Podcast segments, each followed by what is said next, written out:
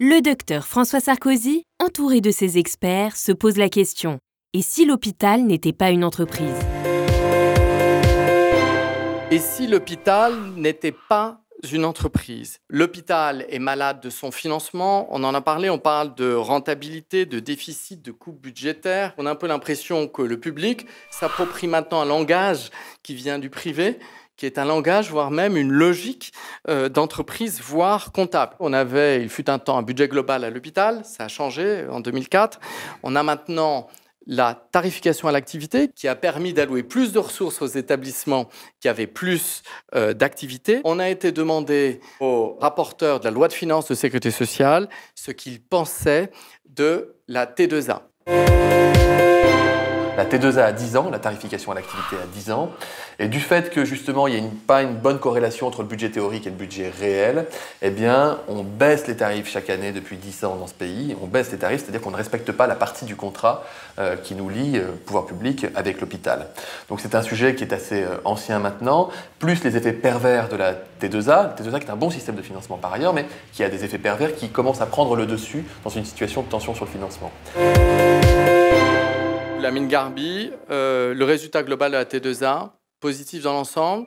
Moi, je pense que la tarification à l'activité doit être peut-être revue, mais à la marge. À la marge. En tout cas, pour notre secteur, nous nous sommes f- attachés fondamentalement à une tarification à l'activité corrélée à de la pertinence et de la qualité des soins. On a toujours vécu sur une tarification à l'activité. Avant, on était tarifé au prix de journée, où on disait effectivement le prix de journée, on aurait tendance à garder les patients plus longtemps parce qu'il y avait une rémunération qui était afférente.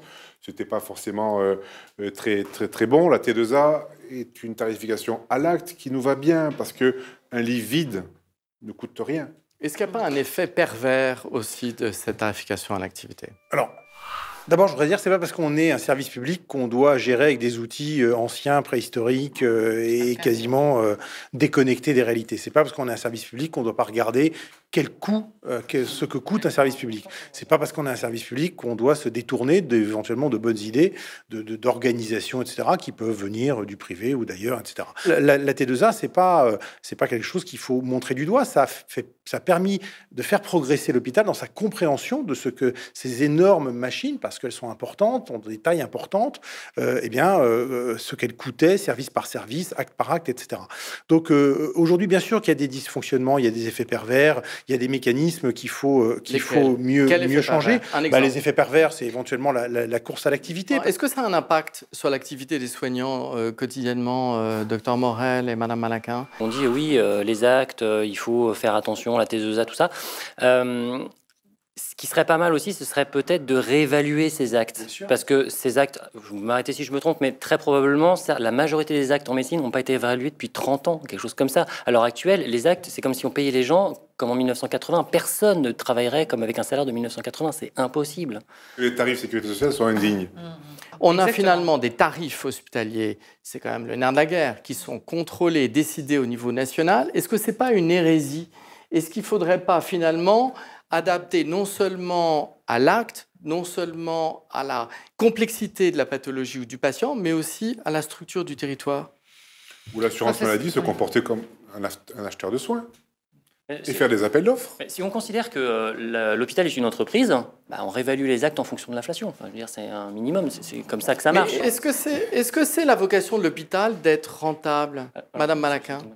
Est-ce que c'est la vocation de l'hôpital, finalement ? Est-ce qu'on ne se trompe pas ? Alors ça, c'était la, la, la... Mais on peut ne, on peut contre, ne pas être rentable et, être, et savoir... Et bien gérer, c'est bien gérer, ah, bien gérer euh, bah oui, les donc, dépenses. Ça, si vous me permettez de répondre ouais. aussi, puisque la question ouais. m'était ouais. dirigée, euh, il y a très longtemps qu'on s'occupe effectivement de savoir si on consomme correctement ou pas euh, le matériel qui nous est euh, donné. Quand on fait un plan d'équipement, quand on utilise le matériel pour un soin donné, je, je, je prends un exemple, on a des sets qui peuvent arriver tout, tout faits, pour un pansement par exemple. Si on a un set à une pince, à deux pinces, à trois pinces, on sait très bien que si on prend un set à trois pinces pour un pansement qui nécessiterait une pince, on coûte de l'argent. Donc on responsabilise nos professionnels, les managers sont attentifs à cela. Très Maintenant, clair. Dans l'impact pour les équipes, et j'en finirai là, clairement, quand on a un déficit entre les recettes et, et, et les dépenses, les premiers postes qui vont être touchés, quand on est effectivement redressé, eh bien, on va toucher quoi ?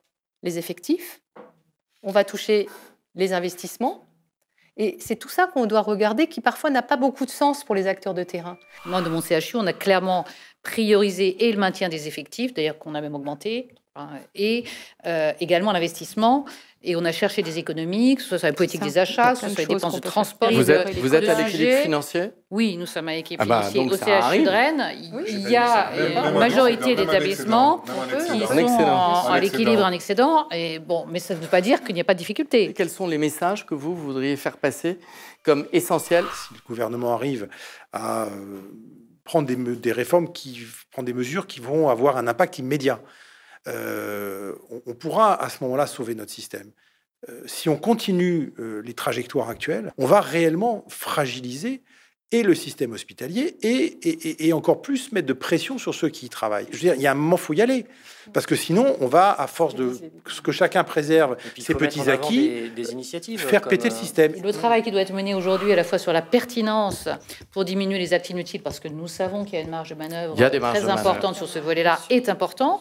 Et en même temps, il faut aussi préserver une part importante du financement à la tarification à l'activité, même si ce n'est pas forcément l'essentiel. Au C H U, c'est seulement cinquante-trois pour cent de nos recettes, seulement aujourd'hui, hein, pas demain, aujourd'hui.